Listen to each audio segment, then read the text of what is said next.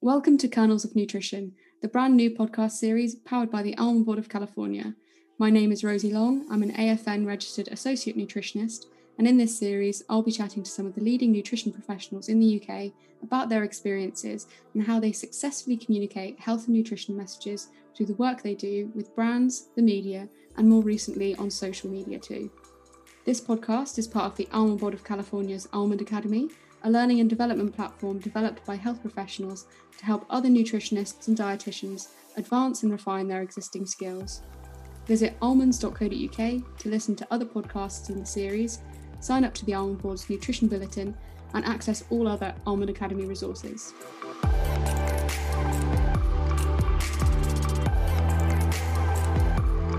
With me today is registered nutritionist Claire Baisley, who joins us to talk about how we, as health professionals, can navigate EU health claims in our communications to the public. Claire has worked for the Food Standard Agency and then with the food industry for many years, building up an in depth experience in a number of areas, including food regulations and marketing.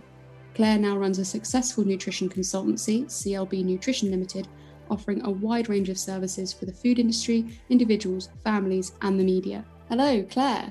Firstly, can you tell us a little bit more about yourself and your experience on this topic? Hi, Rosie. Nice to be here. Thank you for inviting me to talk on your podcast series. Uh, I'm an AFN registered industry nutritionist. I'm also a freelance consultant with 20 years' experience in regulatory and commercial environments. I hate saying 20 years, it makes me sound so old. Um, my role has often required me to act as that kind of go between, um, aligning often quite cautious regulatory teams with more commercial teams um, that are keen to develop the most motivating claims to market their products to consumers effectively. So I've not only developed a deep understanding of the nutrition and health claims legislation and enforcement, but also a more pragmatic and commercial approach to ensure that the advice I'm giving to businesses is legal but still motivating. Oh, amazing. And I, I, think it's something that's so needed. Um, and I'm sure a lot of our listeners can probably relate to being that kind of that middleman and and and especially if they work within the industry. So um, I guess the first question to start off with is is can you give us an overview of the types of claims that are permitted?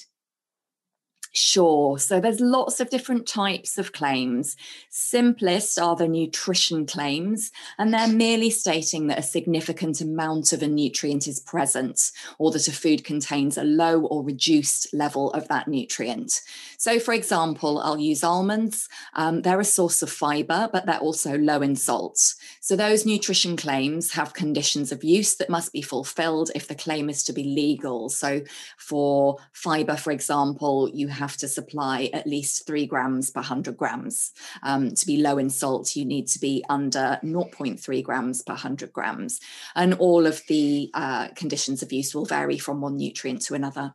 Yeah. And then when it comes to, so there's i know there's other types of of claims that can be used as well so um, what's kind of the difference then between a nutrient claim and then a health claim it's quite confusing i think Health claims relate the presence of a nutrient to a functional benefit or positive health outcome.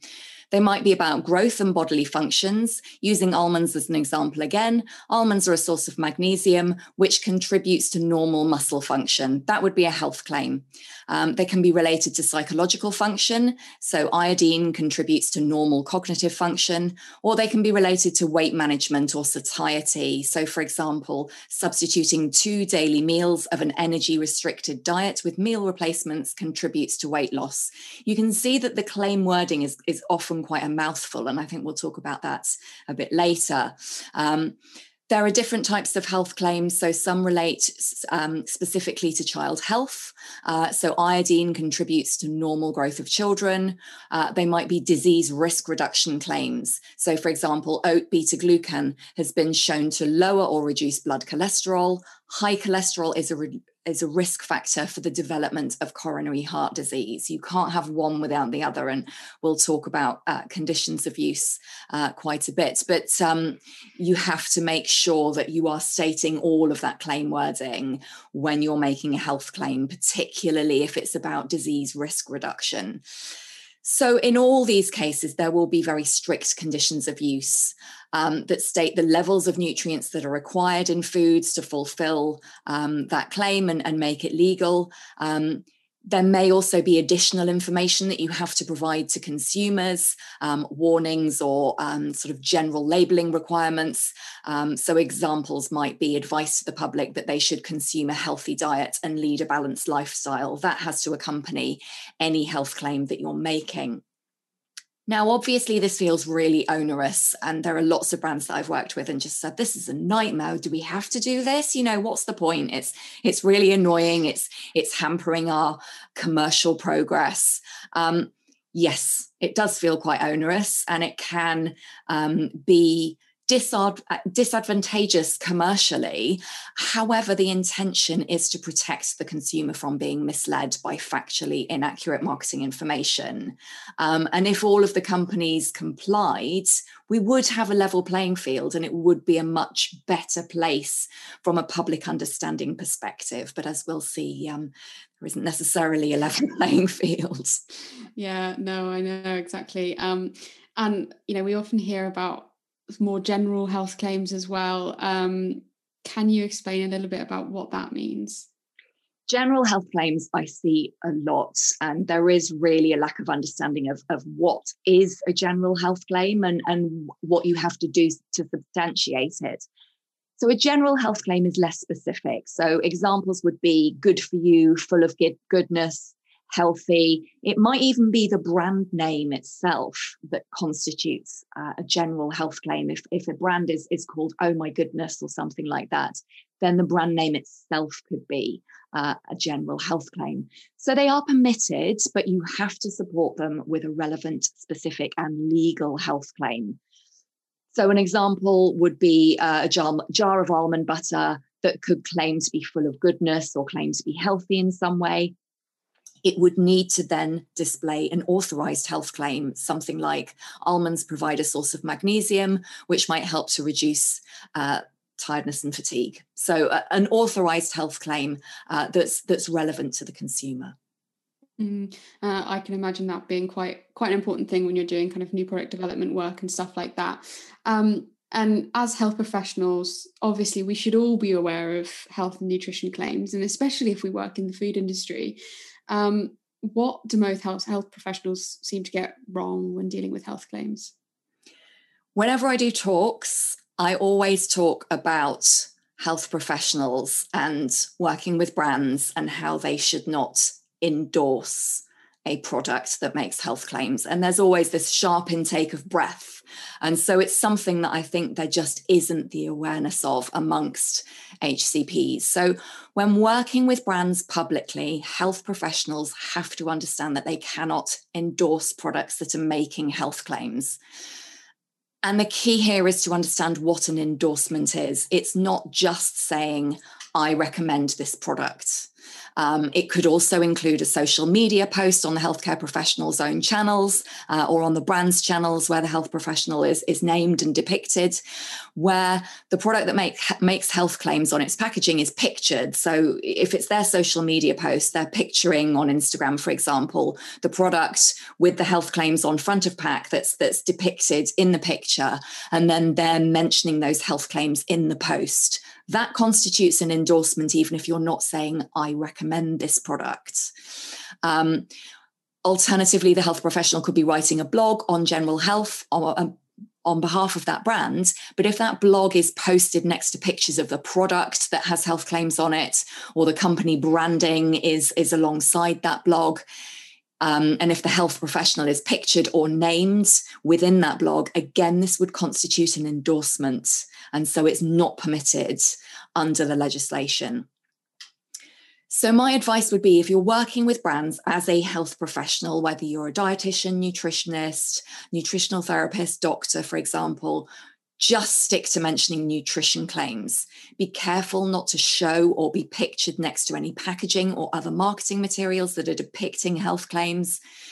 And even if you're working with a brand that makes no claims um, or is only making nutrition claims, you do also need to check with your regulator's code of conduct about how you make brand endorsements.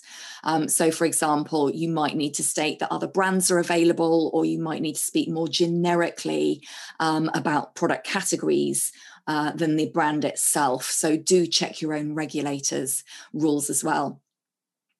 My final point here is an important one, particularly for the almond board.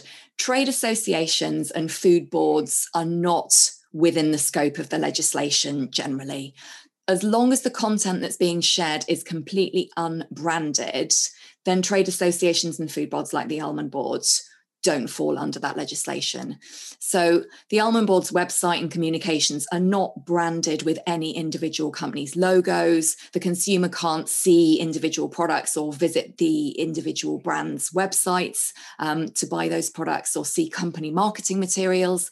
So, in cases where health professionals are working for such associations, um, as long as they're being evidence based and using approved health claims, that's absolutely fine because the communications are not commercial; they're not being used to sell a product. So, it's it's where the context is commercial that the legislation then kicks in.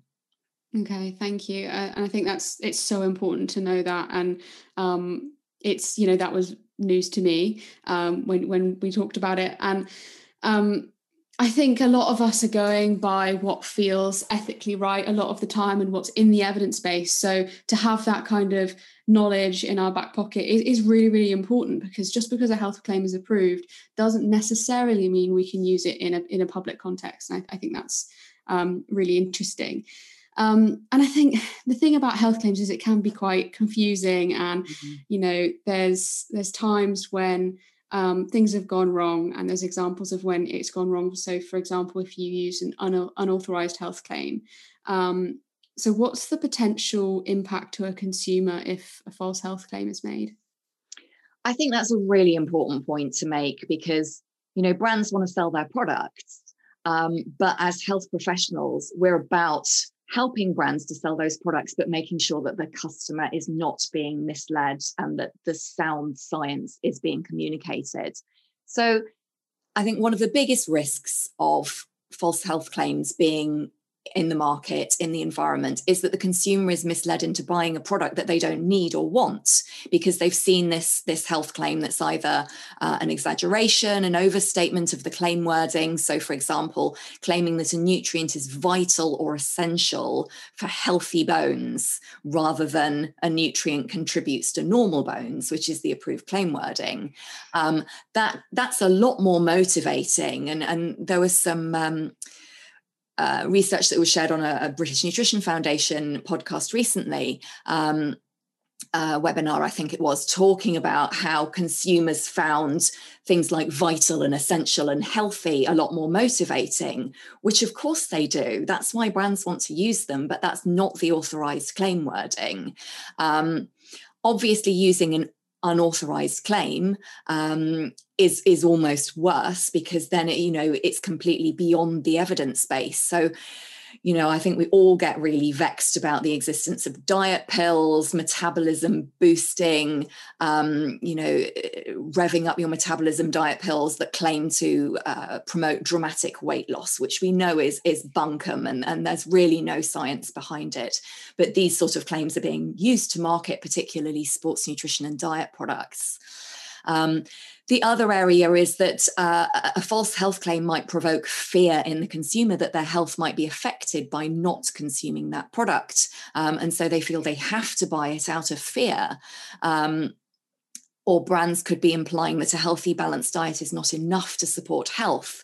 Again this is this is not just misleading the consumer but it's really unethical because you, you're sort of really playing to their emotions particularly people who are maybe quite vulnerable because they're suffering from illnesses for example. So you know you go beyond just uh, breaking the legislation and the requirements of it um, but it, it becomes quite an unethical practice Mm, yeah, and it's so so important for us to to protect the consumers, as you as you said there.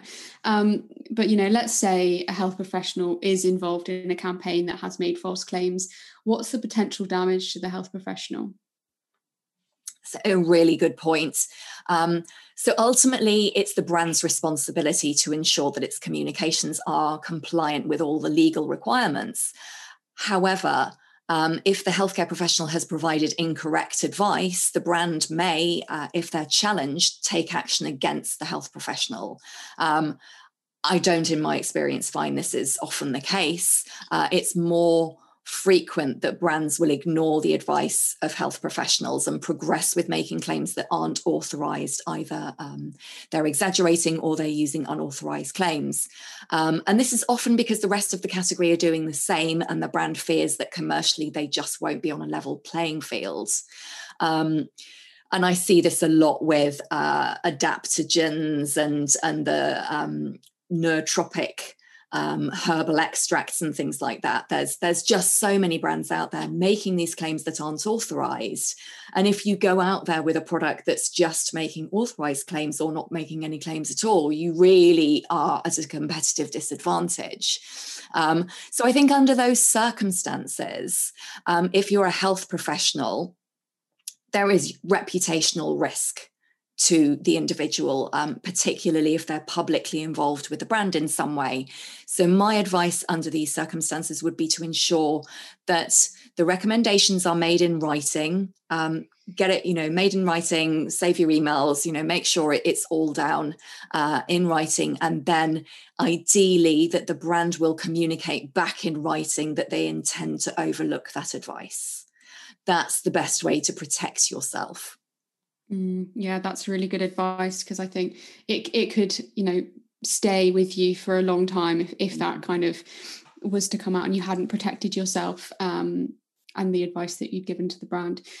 Um, so, kind of moving on a little bit, do you think that health claims are helpful in helping people make good dietary choices? Because I think we've spoken a lot about protecting the consumer and and you know all the language that's used. Are, are they useful? I think they are useful in terms of avoiding the consumer being misled. Before we had the nutrition and health claims legislation, brands could pretty much say anything and, and promise the world. I mean, you know, not just um, you know, stopping you from getting cancer, but you know, this product will give you a better sex life, you'll be happier, you'll be cleverer. You know, you look at some countries where they don't have the same level of legislation, um, and there are products being sold to children saying your child's IQ will be higher, they'll be brainier, they'll grow up stronger or whatever you know and you just think it's not possible you know with the all the evidence in the world to make those kind of claims so having this filter on the claims that can be used, I think, does avoid the consumer being misled in theory, um, because there's supposedly a level playing field. However, enforcement is so patchy. Um, resources are very restricted, particularly within trading standards. Um, so, in reality, there's not a level playing field. There are many brands making misleading claims, um, and even legal claims can be made in a, a misleading context. Um, and one of my real hobby horses around vitamin C.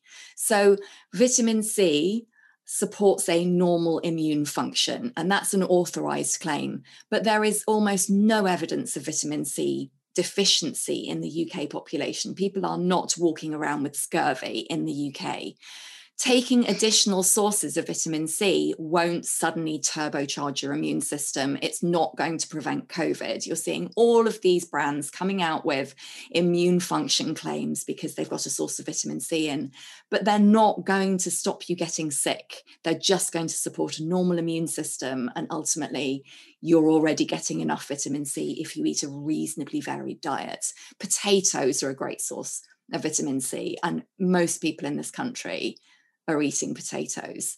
Um, so, you know, brands can be using these claims legally, but it's not necessarily ethical. And, and I often say just because you can doesn't mean you should. Um, and I think my my final bugbear about health claims is the authorized claim wording is really sciency. It's not very accessible to the public. It's not very motivating. Yeah, and I, I completely agree with that. I mean, that's something that is, it's really hard to kind of deal with when you're in a sort of marketing communications type position because, yeah, as you say, normal function of the immune system doesn't sound particularly interesting to the consumer, and that that's quite hard.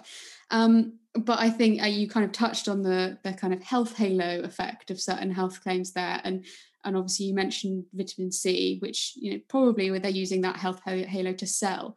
But health claims can be used as a motivator, as you said, for consumers to eat more healthier foods. Mm-hmm. Um, so, you know, if we take the concept of, of energy, I think it can be used in a way that's quite deceptive to a consumer, but also it can be used as a, as a really good motivator. So, if we're talking about an energy boosting drink, for example, with added nutrients, they may be able to claim that it reduces tiredness and fatigue with those added nutrients, but it's probably a marketing ploy. They're doing it to sell and it's it's legal, but as you said, deceptive.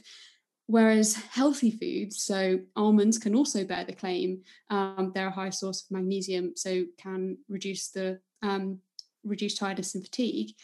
So as all almonds also provide healthy fat, fiber, protein, isn't it a lot more ethical to promote the nutrient benefits associated with eating these foods than kind of the other types of foods they have out there? Yeah, absolutely. I think there are there are two issues here.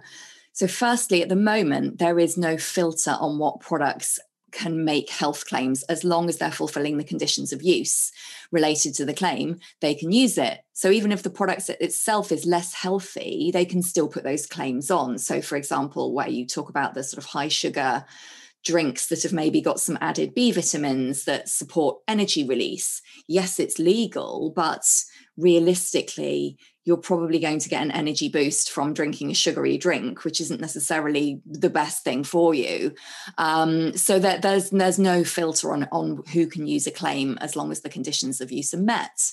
Um, so, like you say, almonds can help to reduce tiredness, tiredness and fatigue by being a source of magnesium, but they are also a healthier option. Um, a high sugar breakfast cereal fortified with magnesium could say exactly the same thing, and there's no distinction between the two. And this isn't a debate about healthier and less healthy foods, all of them have a place in a balanced diet. Um, but when the legislation was published, initially there was a proposal that only those foods that passed a nutrient profile model would be allowed to make health claims. Now, unfortunately, at a European level, this model has never been agreed because there were so many debates, particularly about things like cheese or nuts, for example, which are high in fat, but generally quite healthy foods. And it's very hard to create an algorithm that, that filters in all of those kind of foods and filters out the foods that you don't necessarily want to be in there. Um, however, and I know we're going to talk about Brexit in a minute, we know that in the UK we do have a nutrient profile model. It's it's been revamped and is, is under consultation at the moment. The, the, the consultation responses are being considered. So it may be that post Brexit we are able to introduce that filter such that only products that pass the nutrient profile model will be permitted to use health claims. Uh, and I think that will go some way to leveling the playing field as long as brands comply. Um, the second point I want to make here is, is in regard to making authorised health claims that relate to nutrients in which the population is not deficient. So I talked about the vitamin C example. Um, you could argue the same goes for some of the B vitamins um, and the energy release, or you see lots of um, smoothies and, and juice products making claims about um, vitamin C, vitamin A, for example, and how they're energizing. And you've got all these sort of nebulous words like energize, vitalize, vitalize, revitalize, and that and that kind of stuff, which doesn't really mean a great deal. Uh, but you can usually get a claim for vitamin C or, or vitamin A, for example. So much as this is legal, it's still potentially misleading. So I, it is a bit of a bugbear of mine. Yeah, no, I, I, I get that, and I think. Um, I think it, it, doesn't help that the vitamin C one, it's what consumers know. They know about vitamin C, whereas if you talk about zinc, people might not understand necessarily as much. So um, it's it's a bit of a hard one. Um, but if there was one thing you could change about claims language, what would it be? Get EFSA to work with some marketers before they start to put this claim wording together. I mean, you know, they do a sterling job of reviewing all these huge dossiers of evidence and making the claim wording scientifically accurate. But you do have to stick to it fairly strictly. You can't exaggerate. You can't, you know, you can't substitute normal for healthy. So, like normal immune system cannot be translated into immune boosting, for example. Um, you can only make really minor changes that don't alter or exaggerate the meaning of the claims. Um, and the problem is that the wording is not motivating. We know it's not motivating when we consumer test it. And it's also not always understandable to consumers, like you said.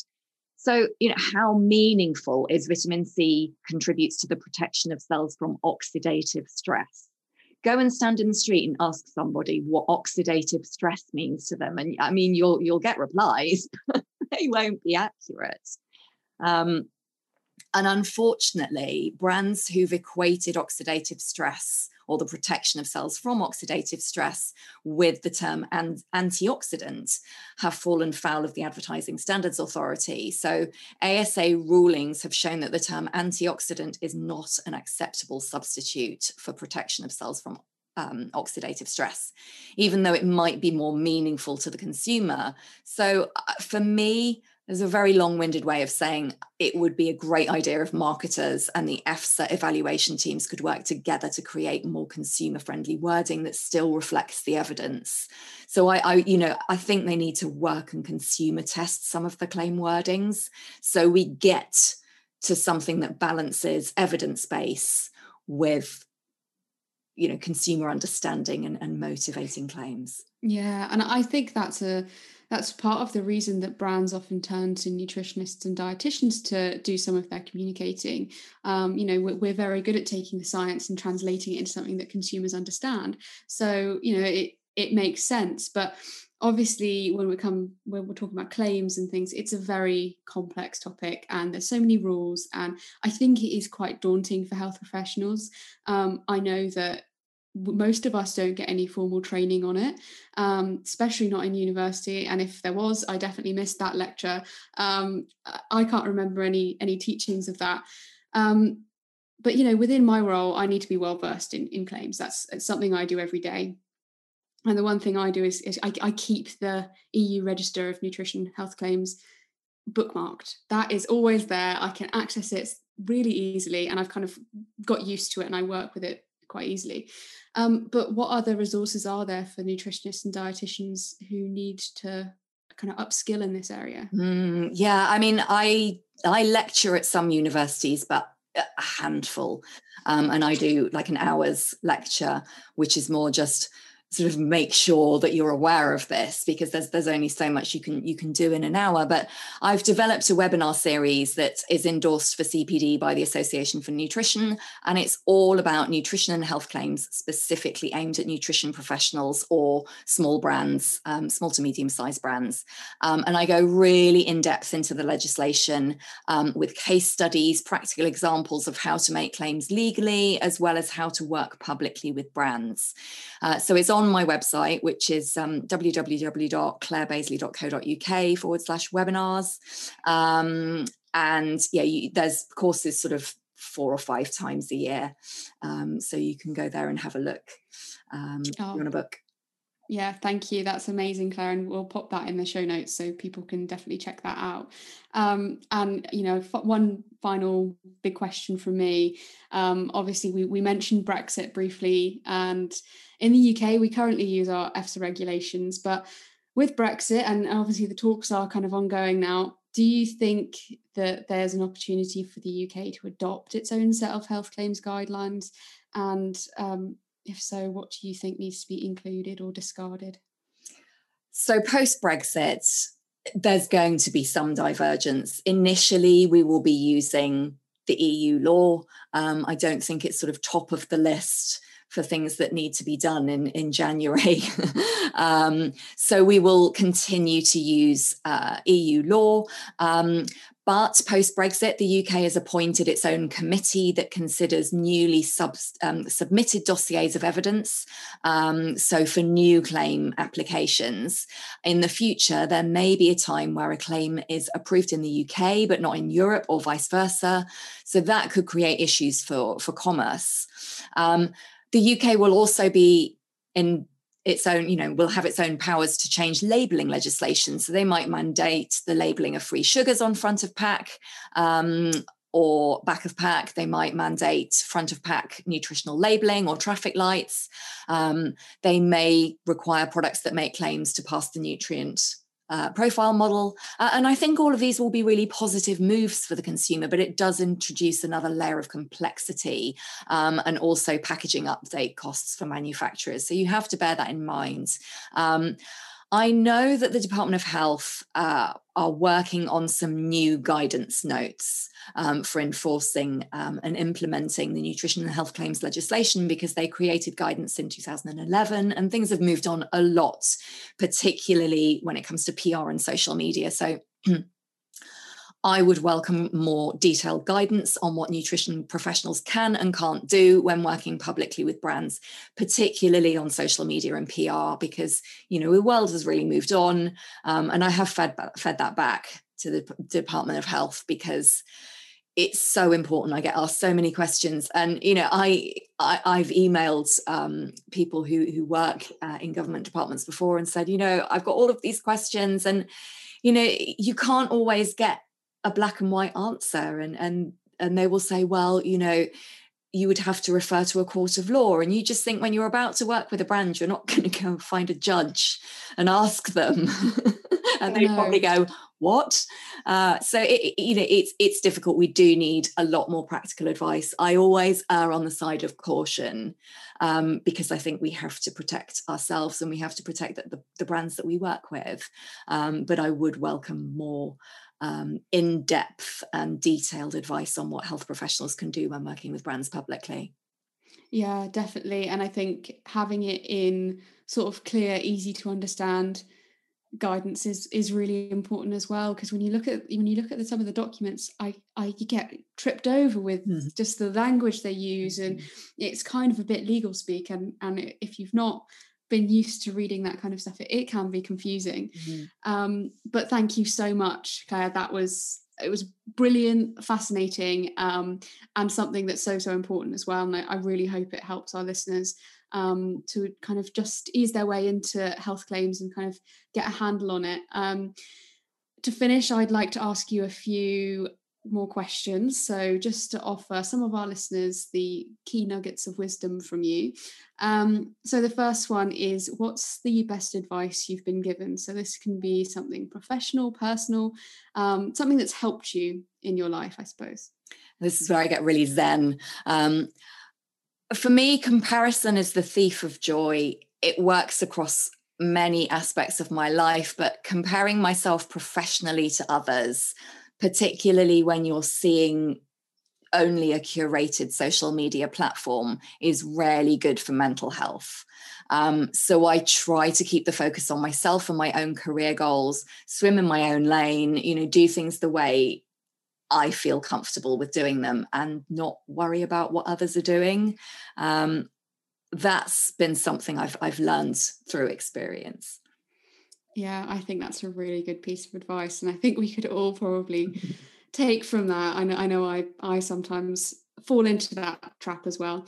Um, uh, second is what's the most valuable tool to have as a nutritionist or dietitian?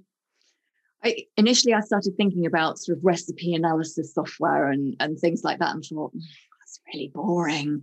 Um, so I would I would say it's again a bit more zen, but an enduring curiosity and an ego that you keep in check. I think we all, however good a scientist we are, we all have a little bit of bias. Um, we all have our preferred narratives. Uh, hopefully, they're all evidence based ones. But I think it's important to remain curious, read articles that contradict our understanding of a subject, and be willing to change our view in light of new evidence. That is the sign of a good scientist. Um, and, you know, I think it's easy to get swayed by. Um, one piece of research. Um, and I think, you know, the more experience that you have, the more you look at the consensus, but the more you are willing to change your view if the consensus of evidence points to it. Yeah, brilliant. And I think that that again can be can be used in everyday life and talking about echo chambers and things mm. like that as well. Um, but finally, what's your favorite way to eat almonds? So I really love almond butter and it's great spread on slices of apple. Um, and I add it to smoothies most days. So I often have a breakfast smoothie and I love a bit of just slightly salted almond butter. It just gives a really nice sort of flavor profile to a smoothie. Oh, lovely. Thank you so much, Claire, for being my guest on this episode of Kernels of Nutrition. All other podcasts in the series can be found at almonds.co.uk and by searching Kernels of Nutrition on your chosen podcast app. This series is available across all podcast providers, including Spotify, Apple, Google, and Acast. Subscribe and follow to get a notification when the latest episode is out.